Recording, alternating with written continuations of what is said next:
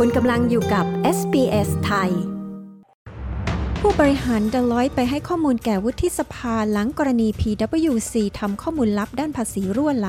มีเสียงเรียกร้องให้ New South Wales ออกมาตรการควบคุมเครื่องเล่นสล็อตแมชชีนตามอย่างวิกตอเรีย ที่เมืองไทยพิธาชวนประชาชน ส่งสารถึงสวให้โหวตเลือกนายกตามมติประชาชน ติดตามสรุปข่าวรอบวันจาก SBS ไทย จันทร์ที่ 17 กรกฎาคม พุทธศักราช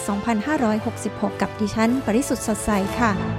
บริษัทที่ปรึกษาเดลอยยอมรับว่าพนักงานคนหนึ่งได้ละเมิดข้อปฏิบัติโดยไม่ได้ตั้งใจเกี่ยวกับการรักษาความลับที่เป็นข้อมูลของรัฐบาล ผู้บริหารของเดลอยออสเตรเลียบอกกับคณะกรรมาการรัฐสภาว่า การละเมิดข้อปฏิบัติดังกล่าวเกิดขึ้น เมื่อพนักงานคนหนึ่งเปิดเผยข้อมูลที่เป็นความลับของรัฐบาล แก่พนักงานอีกคนหนึ่ง โดยไม่ได้รับอนุญาตอย่างเหมาะสม ทั้งนี้ผู้บริหารของ Deloitte ออสเตรเลียได้ไปให้ข้อมูลแก่คณะกรรมาการการเงินและการบริหารสาธารณะของของวุฒิสภา เพื่อตอบคำถามเกี่ยวกับการทำงานร่วมกับรัฐบาล หลังเกิดกรณีอื้อฉาวที่บริษัท PWC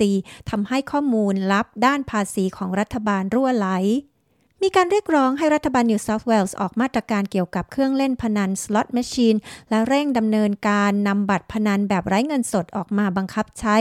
มีเสียงเรียกร้องดังกล่าวเกิดขึ้นหลังจากที่รัฐบาลวิกตอเรียได้ประกาศการปฏิรูปอย่างกว้างขวาง ซึ่งรวมถึงการปิดให้บริการเครื่องเล่นพนันสล็อตแมชชีนในช่วงเช้ามืด และจำกัดวงเงินสูงสุด 100 ดอลลาร์สำหรับโหลดลงบัตรเล่นสล็อตแมชชีนซึ่งลดลงจากวงเงินสูงสุดในปัจจุบัน 1,000 ดอลลาร์ แต่มุขมนตรีคริสมินส์ของ New South Wales บอกว่ามีมาตรการหลายอย่างที่ใช้ควบคุมอยู่แล้ว และเขาไม่ต้องการเร่งรัดกระบวนการปฏิรูปพิธาชวนประชาชนส่งสารถึงสว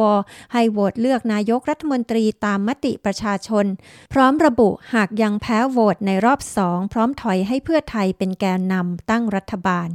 พิธาลิมเจริญรัตหัวหน้าพักก้าวไกล และแคนดิเดตนายกรัฐมนตรี เผยแพร่คลิปวิดีโอทางโซเชียลมีเดีย ชวนประชาชนทำทุกวิถีทางที่สร้างสรรค์ เพื่อส่งสารถึงสว ให้โหวตเลือกนายกรัฐมนตรีตามมติประชาชน พร้อมระบุว่า หากยังแพ้โหวตในรอบสองตนก็พร้อมถอยเพื่อให้พักเพื่อไทยเป็นแกนนำตั้งรัฐบาล ทั้งนี้ในการโหวตของรัฐสภาไทยเมื่อวันที่ 13 กรกฎาคมนายพิธาไม่ได้คะแนนเสียงตามเกณฑ์ที่จะได้เป็นนายกรัฐมนตรี รัฐสภาจึงจะมีการโหวตรอบสองในวันที่ 19 กรกฎาคมนี้คาดว่าวาระสำคัญอันดับต้น ๆ ของผู้ว่าการหญิงคนแรกของธนาคารกลางแห่งออสเตรเลียจะเป็นเรื่องการปฏิรูปธนาคารกลาง ท่ามกลางความพยายามที่จะทำให้การตัดสินใจของธนาคาร เรื่องอัตราดอกเบี้ยมีความโปร่งใสมากขึ้น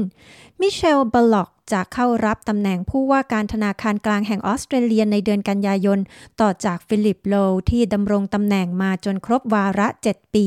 มิเชลบุลล็อกปัจจุบันเป็นรองผู้ว่าการธนาคารกลาง และได้ทำงานกับสถาบันแห่งนี้มาตั้งแต่ปี 1985 หญิงผู้หนึ่งได้รับบาดเจ็บที่ร่างกายท่อนล่าง หลังถูกสุนัขดิงโก้ ซึ่งเป็นสุนัขพื้นเมืองของออสเตรเลียรุมกัด บนเกาะแคการีของรัฐควีนสแลนด์ สุนัขดิงโก้สี่ตัวได้รุมกัดหญิงคนดังกล่าว ขณะที่เธอกำลังวิ่งออกกำลังกาย ใกล้ชายหาดออคิดบีชทางตะวันตกเฉียงเหนือของเกาะ ซึ่งทำให้เธอหนีลงไปในทะเล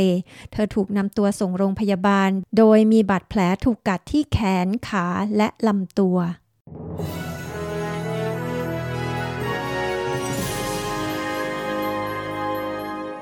ช่วงนี้มาดูอัตราแลกเปลี่ยนเงินตราระหว่างประเทศในวันนี้นะคะ 1 ดอลลาร์สหรัฐแลกเป็นเงินไทยได้ 34 บาท 66 สตางค์ 1 ดอลลาร์ออสเตรเลียแลกเป็นเงินไทยได้ 23 บาท 62 สตางค์ 1 ดอลลาร์ออสเตรเลียแลกเป็นเงินดอลลาร์สหรัฐได้ 68 เซนต์ค่ะ ส่วนพยากรณ์อากาศทั่วออสเตรเลียในวันอังคารที่ 18 กรกฎาคมพรุ่งนี้ ที่เพิร์ธจะมีฝนโปรยอุณหภูมิสูงสุด 21 องศาเซลเซียสค่ะ แอดิเลดท้องฟ้ามีเมฆหนาบางส่วนอุณหภูมิสูงสุด 16 องศาเซลเซียส เมลเบิร์นมีฝนโปรยช่วงหรือ 2 ช่วงอุณหภูมิสูงสุด 15 องศา โฮบาร์ตฝนโปรยอุณหภูมิสูงสุด 14 องศา แคนเบราท้องฟ้ามีเมฆบางส่วนอุณหภูมิสูงสุด 15 องศา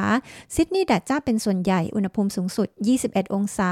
บริสเบนมีฝนโปรยช่วงหรือ 2 ช่วงอุณหภูมิสูงสุด 22 องศา ดาร์วินพรุ่งนี้จะมีแดดจ้าอุณหภูมิสูงสุด 33 องศาเซลเซียสค่ะ ทั้งหมดนี้คือสรุปข่าวรอบวันจาก SBS ไทย จันทร์ที่ 17 กรกฎาคมพุทธศักราช2566 ดิฉัน ปริสุทธ์สดใสรายงานค่ะ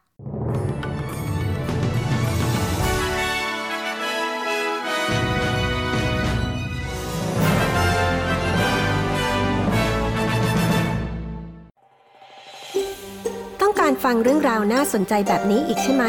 ฟังได้ทาง Apple Podcast Google Podcast Spotify หรือที่อื่น ๆ ที่คุณฟัง podcast ของคุณ